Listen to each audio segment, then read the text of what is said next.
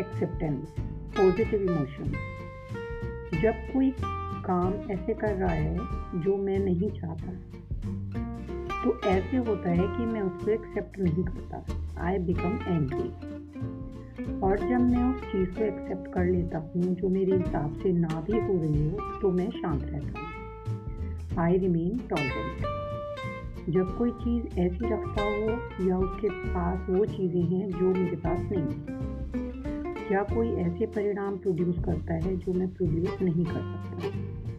लेकिन मैं ये एक्सेप्ट नहीं करता तो मैं जेलस फील करता हूँ। However if I can accept it तो मैं इंस्पायर होता हूँ।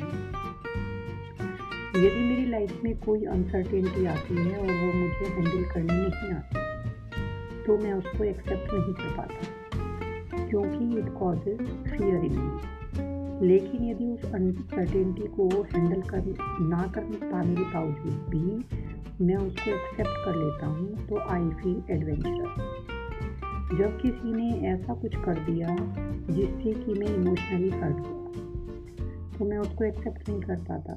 इससे मेरे अंदर उसके लिए नफरत पैदा हुई। और यदि उस हर्ट को मैंने एक्सेप्ट कर लिया तो इससे मुझे उसको फॉरगिव करने में हेल्प मिली। जब कोई मेरे विचारों में या थॉट्स में आता है, लेकिन फिजिकली प्रेजेंट नहीं होता तो मैं कहता हूँ आई एम मिसिंग यू लेकिन यदि इसी बात को मैं एक्सेप्ट कर लेता हूँ तो मैं कहता हूँ I am thinking of you तो इस तरह से एक इक्वेशन बन जाती है। वो बहुत सिंपल है। Something plus acceptance is equal to positive emotion. And something plus non-acceptance is negative emotion.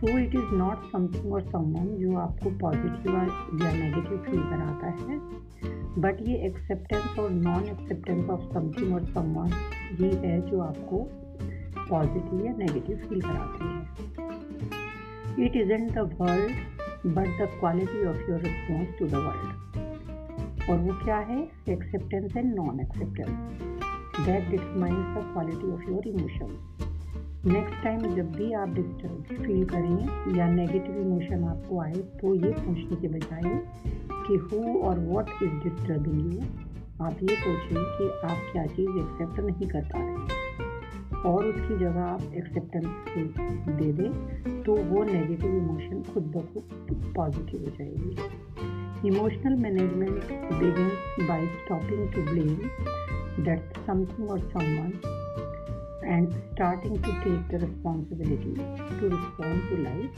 with.